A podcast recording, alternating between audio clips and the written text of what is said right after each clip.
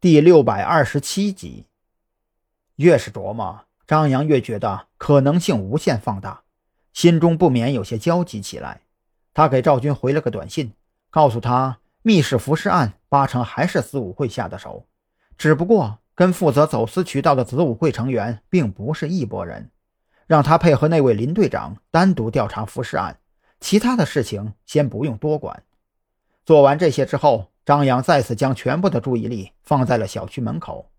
他觉得雪儿不太可能和黑狼电话或者网络联系。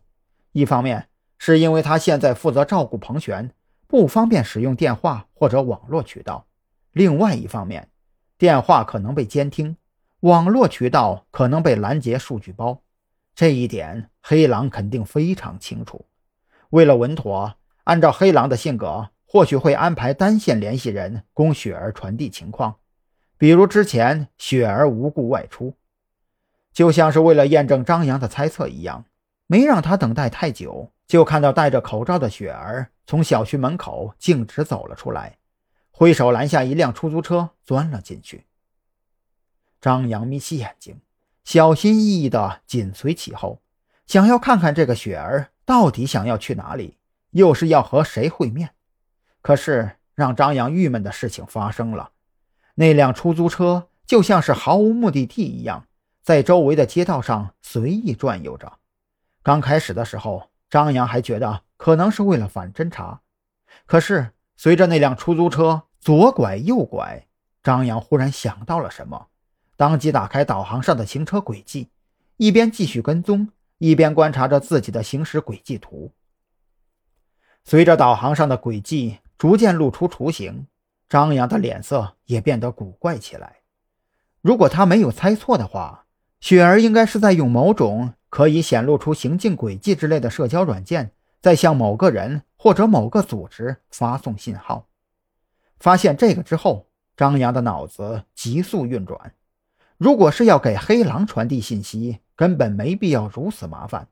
可眼下雪儿的做法，分明是要避开自己黑狼。甚至是警方，那么他到底是在联系谁呢？或者说他到底是谁的人呢？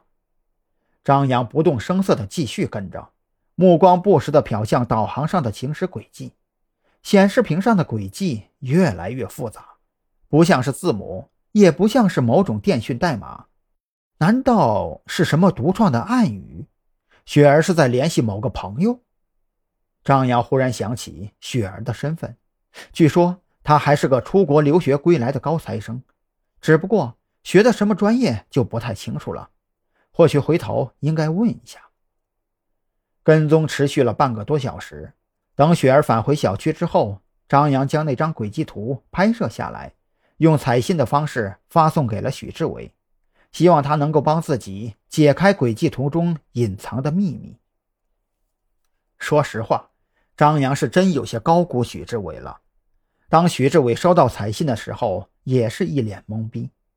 这种极少数人之间约定的暗语，想要破解的可能性几乎为零。